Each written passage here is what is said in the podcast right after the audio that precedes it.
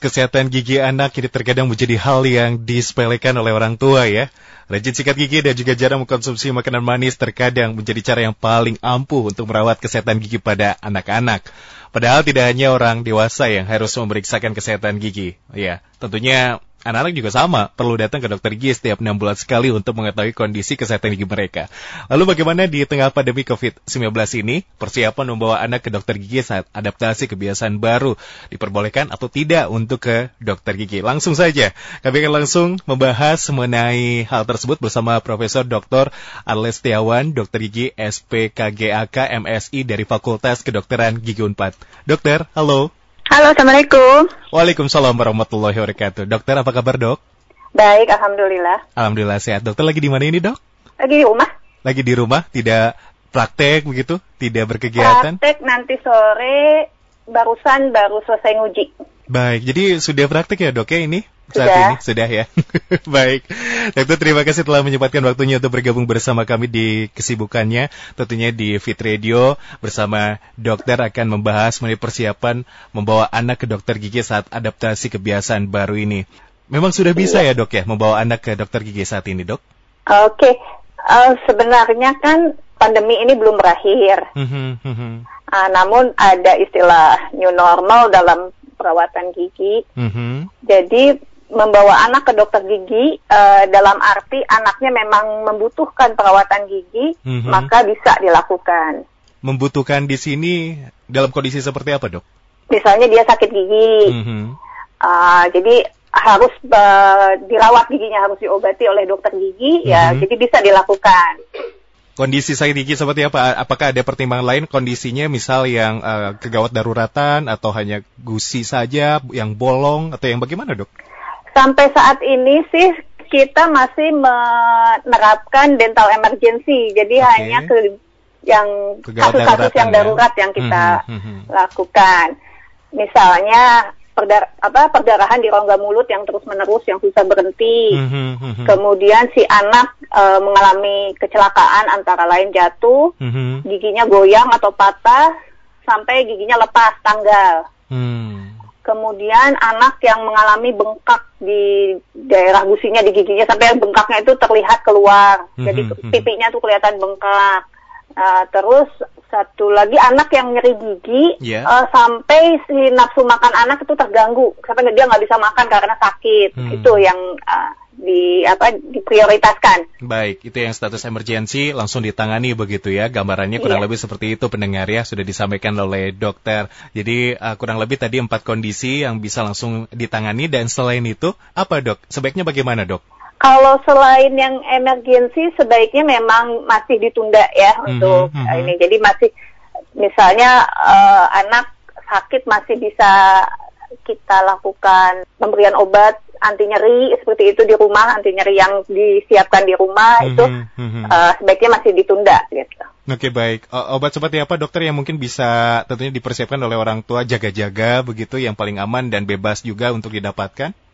Ada, yang dokter? paling aman mungkin untuk nyeri gigi anak itu paracetamol ya, golongan paracetamol. Mhm. Itu mudah dan boleh juga tanpa resep ya bebas ya Iya, begitu ya dok iya. di apotek juga bisa didapatkan. Iya. Jadi untuk anda ibu ataupun ayah ya silakan kalau misalkan memang sering ini anaknya bermasalah dengan kesehatan gigi minimal sedia obat eh, paracetamol begitu ya dokter ya. Iya, iya. Dan betul. ya itu dah kurang lebih gambarannya. Lalu nah ini kalau yang tadi eh, dental emergency ini dirasakan oleh putra ataupun putri kita. Kapan waktu yang tepat untuk membawa anak ke dokter gigi dok?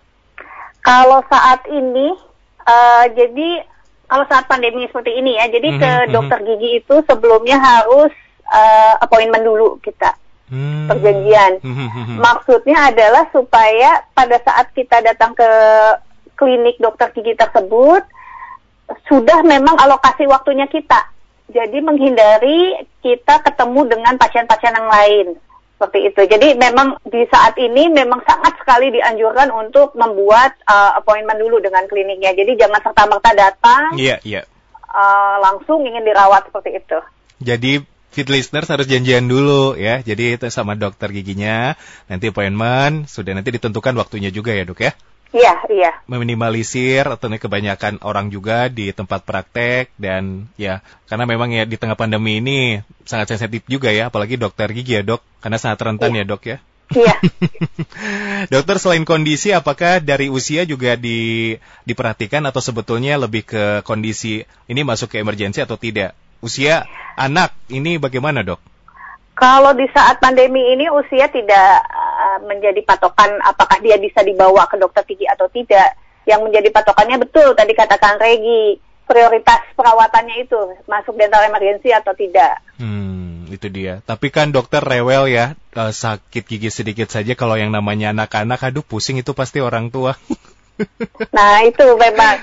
Jadi kalau misalnya anak kita itu rewel karena sakit gigi, mm-hmm, mm-hmm. terus kemudian kita atasi di rumah dengan memberikan obat, uh, ya seperti tadi paracetamol, paracetamol itu iya. dan si anaknya itu masih terus menerus, ya itu sudah bisa kita masukkan ke dental emergency. Oke, okay, baik. Kalau kondisinya seperti itu kurang lebih ya dok ya gambarannya. Iya. Karena kita juga sebagai orang tua khawatir ya kalau terus anak kita nyeri begitu ya, nahan sakit. Sementara dokter gigi juga saat ini banyak uh, yang belum praktek secara keseluruhan ataupun yaitu yeah. tadi harus appointment dulu dan lain sebagainya. Kebayang ya dok ya, mungkin kebingungan orang tua saat ini di tengah pandemi yeah. ini. banyak ya, dikonsultasikan mungkin, banyak dikeluhkan juga oleh orang tuanya dokter. Iya. Apa apa saja dok saat ini keluhan-keluhan yang sering diceritakan saat mungkin telemedicine atau mungkin WhatsAppan atau dan lain sebagainya dok? Yang sering sekarang itu adalah nyeri gigi. Jadi ya semalaman anak nggak bisa tidur gitu. Hmm, Terus hmm. pas dilihat giginya ada lubang. Jadi ingin uh, bisa nggak pagi ini datang gitu. Dan yang kedua tersering adalah gigi goyang sekarang. Gigi goyang jadi, ya. Hmm. Iya, jadi si orang tua itu concern ini gigi anaknya goyang apa harus dicabut sekarang. Nah, kalau dicabut sekarang aman atau tidak dan lain-lain seperti itu yang sering uh, apa datang ke WA saya gitu. Mm -hmm. Ya belum lagi ketika memang sudah konsultasi uh, by WhatsApp, terus ketika dipersilakan untuk datang ke tempat praktek, tantangan lainnya adalah anak ini kan memiliki paranoid tersendiri, mungkin ada ketakutan ke dokter gigi, lihat ruangannya, lihat tempat prakteknya, lihat alat-alatnya, belum lihat dokter giginya juga mungkin. Iya. dok, itu bagaimana dok? justru yang uh, sekarang itu ya jadi lebih ada tantangan baru gitu ya jadi mm -hmm. si orang tua diharapkan sudah menceritakan gitu nanti ketemu dokter gigi itu seperti apa karena dokter gigi sekarang itu udah nggak bisa pakai baju yang apa baju praktek yang lucu-lucu gambar kartun-kartun udah nggak bisa sekarang gitu sekarang pakai bajunya ya pakai baju uh, eh, APD yang kayak astronot-astronot yeah, itu. Nah, yeah. itu bagaimana orang tua lah menjelaskannya kan okay. uh, eh, di googling kan banyak foto-foto uh, dokter-dokter yang menggunakan baju hazmat seperti mm -hmm, itu. Mm -hmm. Nah, itu di, disiapkan. Kemudian orang tua juga diharapkan membawa mainan atau buku atau uh, apa yang bisa meng, apa menghindari kebosanan anak waktu menunggu di ruang tunggu. Mm -hmm, Karena kan -hmm. kalau anak itu kalau udah mulai bosan dia mulai turun dari tempat duduknya terus tidur tiduran di lantai nah itu kan harusnya tidak boleh mm -hmm. jadi itulah persiapan-persiapan yang justru kita tekankan ke orang tua supaya bisa membawa anaknya dengan uh, lancar gitu ke dokter gigi di saat pandemi ini supaya tidak kaget ya ketika ke tempat yeah. praktek ya ke dokter gigi ya bahwa kondisinya saat ini kurang lebih seperti itu. Hal kecil tadi mengedukasi atau mengingatkan menceritakan mungkin ya kondisi nanti ketika di tempat praktek akan seperti ini, dokternya juga akan mengenakan uh, eh, APD yang lengkap begitu ya gambarannya seperti astronot dan sebagainya. Begitu ya kurang lebih ya, Dok ya. Iya. Lalu untuk pasiennya sendiri, misal uh, orang tua dan juga anaknya didampingi orang tua, ini juga protokol kesehatan tetap diterapkan ya dok? Iya. menggunakan masker dan lain sebagainya begitu?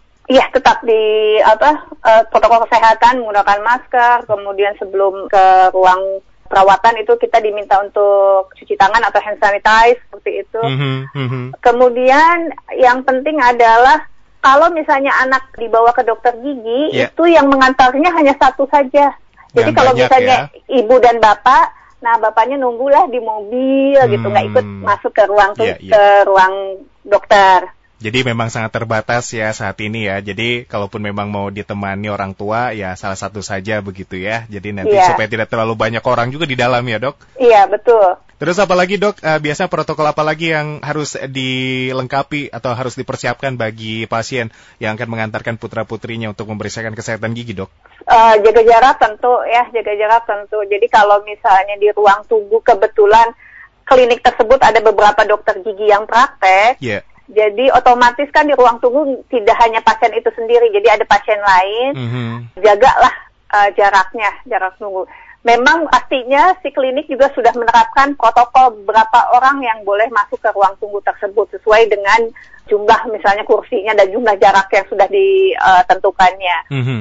Kemudian kalau misalnya untuk anak-anak kan dia ada beberapa klinik yang punya tempat bermain.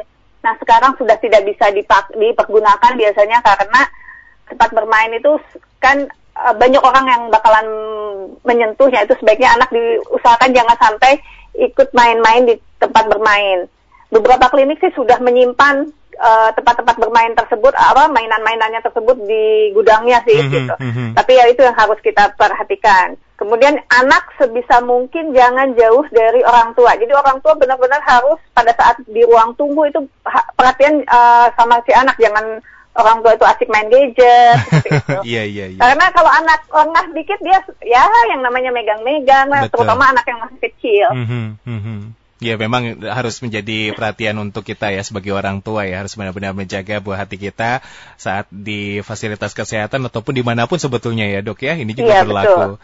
Baik kalau misalkan orang tua diperbolehkan untuk ikut ke tempat praktek, ah, maksudnya ke ruangannya, ke ruang praktek atau tidak dok sebetulnya Diperbolehkan. Diperbolehkan orang ya kalau untuk diperbolehkan anak ya. untuk mendampingi. mendampingi. Bahkan ya? Kalau misalnya anaknya terlalu kecil dan tidak bisa duduk sendiri di dental chair-nya, orang Iya. tua masih diperbolehkan. Oh begitu ikut juga begitu Iya. ya dok ya? Ya ikut jadi uh, bahasa Sundanya dilahun ya. Dilahun mohon.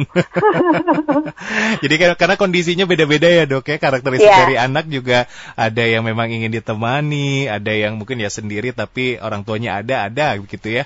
Harus ekstra sabar ya dok ya menangani Iya, betul. anak ini. Oke baik.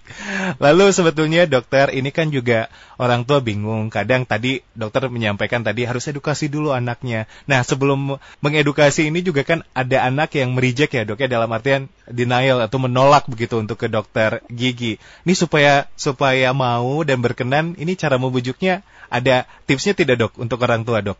Kalau membujuk anak sebenarnya sama ya untuk di situasi pandemi ataupun sebelum pandemi atau nanti. Eh, yang terpenting eh, membawa anak ke dokter gigi itu jangan sebagai hukuman. Jadi misalnya si anak eh, makan banyak makan permen gitu ya, terus dia sakit gigi. Nah orang tua itu menyalahkan kamu makan banyak permen, jadi aja harus ke dokter gigi. Jadi si anak akan berpikir bahwa ke dokter gigi itu suatu hukuman atas kesalahan dia mak- makan banyak permen itu. Kemudian mm, kita orang tua itu diharapkan membuat sosok dokter gigi itu sebagai sosok yang membantu. Jadi anak ke dokter gigi itu untuk dibantu menghilangkan rasa nyerinya. Gitu. Ah, kemudian tidak boleh berbohong. Jadi misalnya ngajak anak, oh anak mah udah nggak mau ke dokter gigi. Kita bilanginnya mau ke mall, mau beliin apa gitu. Iya iya iya. Eh, taunya datang ke ruang klinik gitu. Nah, itu jangan berbohong seperti itu. Nah, yang seperti itulah yang simpel-simpel sebenarnya yang kadang-kadang Mhm. dilupakan oleh orang tua.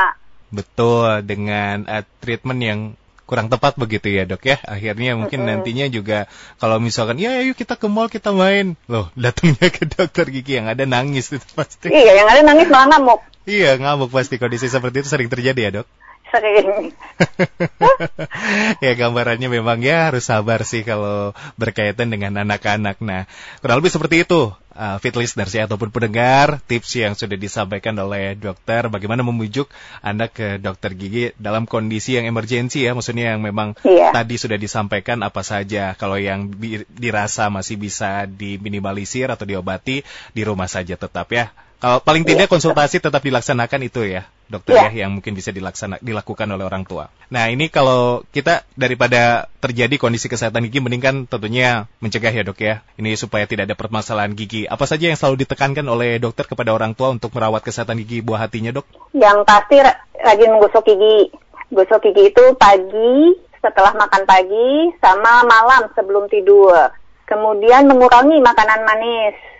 Uh, selanjutnya biasakan anak untuk mengunyah makanan, tidak diemut. Hmm. Jadi anak tuh biasakan dia mau makan buah dan sayur karena itu kan mengandung serat. Hmm. hmm itu hmm, baik hmm. sekali untuk uh, merangsang si anak untuk mengunyah. Kemudian yang terakhir ya kunjungan rutin ke dokter gigi enam bulan sekali gitu.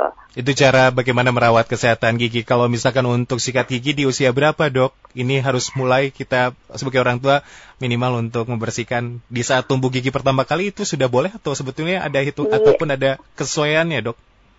Sebenarnya untuk membersihkan uh, gigi itu sebenarnya dari si anak mulai makan makanan padat walaupun dia belum ada giginya. Jadi kita sudah mulai melatih dia membersihkan gusinya. Membersihkan gusinya bisa dengan menggunakan kasak ya yang dibalut ke telunjuk. Mm -hmm, itu mm -hmm. uh, kemudian dicelupkan ke air hangat, air hangat yang matang itu dibersihkan seluruh uh, gusinya. Kemudian pada saat si gigi mulai tumbuh, mulai keluar, itu mulai kita bisa menggunakan banyak sekali sekarang uh, sikat gigi yang sesuai dengan usia ya ada hmm, yang di iya. bawah satu tahun, kemudian uh, satu sampai tiga tahun dan seterusnya. Nah seperti itu. Jadi menyikat gigi itu jangan sampai menunggu anak bisa mulai uh, menggosok gitu. Jadi dari sebelum keluar pun harusnya sudah mulai. Nah itu dia gambarannya fit listeners ya bagaimana uh, merawat kesehatan gigi dari awal sekali itu juga ternyata sebelum tumbuh gigi juga boleh ya di iya dibersihkan, gusin dan lain sebagainya. Baik, apalagi kalau giginya sudah tumbuh, wah itu apalagi harus dijaga dan benar-benar dibersihkan. Dokter kita ke pendengar ya dok ya, ini sudah ada yang bertanya melalui WhatsApp di 0811 2102 ada Mas uh, ataupun Batia maksud saya di Cikutra dokter. Saya punya batita dan untuk membersihkan uh, giginya ini uh, beli alat yang dimasukkan jari bahan seperti karet dokter. Apa itu tidak apa-apa atau ada alat khusus pembersih gigi untuk batita dok? Batita itu di bawah tiga tahun ya? Iya, yeah, iya. Yeah. Sebenarnya alat itu kurang efektif ya kalau misalnya untuk membersihkan. Tapi itu alat yang dimasukkan ke jari itu sebenarnya untuk anak di bawah satu tahun. Kalau misalnya batita, saya nggak tahu ini usia tepatnya berapa ya. Jadi gambarannya adalah kalau misalnya di bawah satu tahun uh, alat tersebut bisa digunakan, tapi mulai dari satu tahun sampai tiga tahun itu mulai menggunakan sikat gigi, sikat gigi yang sesuai untuk usianya. Jadi dalam arti lain ini kurang tepat ya dok menggunakan alat ini? Bukan kurang tepat, saya nggak tahu umurnya pastinya ya Batita hmm, itu umurnya okay. berapa. Hmm, Jadi hmm, kalau hmm. di bawah satu tahun, mangga bisa digunakan. Hmm, Tapi kalau baik, lebih baik. dari satu tahun, mulailah uh, latih untuk menyikat gigi. Menyikat gigi begitu. Baik Mbak Tia, demikian ya tanggapannya langsung sudah dijawab juga oleh dokter. Dan selanjutnya ada Mas Paul di Setiabudi saat ini banyak pilihan sikat gigi ya dok, dan pasta gigi juga tentunya. Apa ada tips uh, berkenaan dengan uh, hal tersebut? Bagaimana juga tanggapan pasta gigi anak yang lebih banyak uh, rasanya begitu? Karena yang saya ketahui memang betul ya dok ya, kalau pasta gigi ini kalau anak-anak rasanya macam-macam ya. Oke, kalau untuk uh, sikat gigi itu bisa kita lihat sesuai dengan uh, usia ya. Jadi tadi seperti saya katakan ada untuk usia satu tahun sampai tiga tahun, kemudian sampai lima tahun, kemudian seterusnya. Nah itu kita pilih saja yang yang pasti. Kalau untuk anak-anak kepalanya harus yang kecil dan membulat. Kemudian bulunya harus halus, ya. Jadi itu bisa kita rasakan sendiri. Nah khusus untuk pasta gigi, pasta gigi itu kita uh, memang sekarang banyak sekali rasa-rasanya ya. Yang dikhawatirkan adalah rasa itu merangsang anak untuk dimakan, ya jadi ada beberapa anak yang suka makan uh, pasta gigi. Nah, kenapa kita jadi khawatir adalah karena dalam pasta gigi itu mengandung fluor. Nah, fluornya itu kalau melebihi kadar yang diharuskan, bukan menambah kuat si gigi, tapi si gigi istilahnya akan mengalami fluorosis atau kera seperti keracunan ya gitu.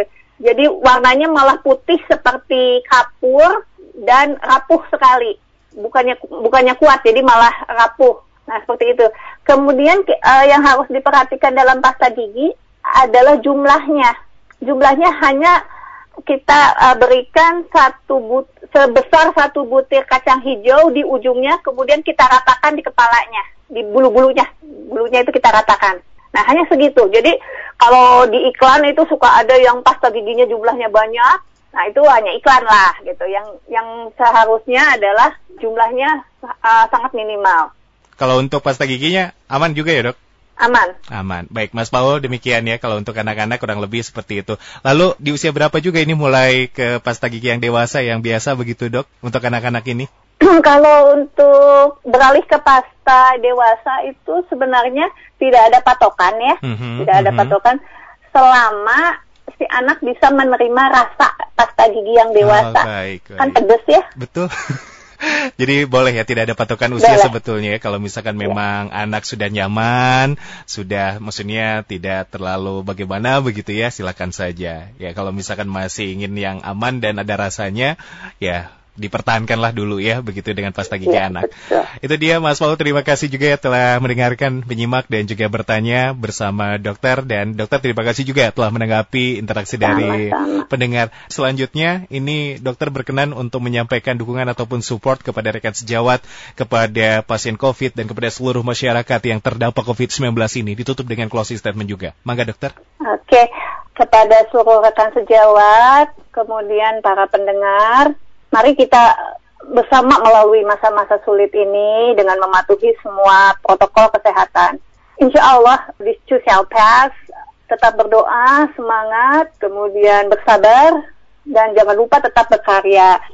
Kemudian khusus untuk para orang tua yang memiliki anak, walaupun kita sudah memasuki periode new normal, namun perlu diingat bahwa pandemi ini, seperti saya katakan tadi, belum berakhir adaptasi kebiasaan baru ini benar-benar harus kita patuhi termasuk dalam perawatan gigi anak. Jadi tolong jaga kesehatan gigi anak di rumah sehingga bisa mengurangi kebutuhan anak akan kunjungan perawatan gigi di klinik. Gitu aja. Baik dokter Gigi Arlet, terima kasih untuk kesempatan hari ini telah bergabung bersama kami dan memberikan informasi yang insya Allah bermanfaat juga untuk kita semua. Dan dokter, selamat beraktivitas di rumah, selalu jaga kesehatan ya dok ya. Salam. Ya sama-sama Kang Kagi juga. Untuk keluarga di rumah. Terima kasih dokter. Demikianlah bersama Profesor Dr. Arles Setiawan, Dokter Gigi SPKGAK MSI dari Fakultas Kedokteran Gigi Unpad mengenai persiapan membawa anak ke dokter gigi saat adaptasi kebiasaan baru.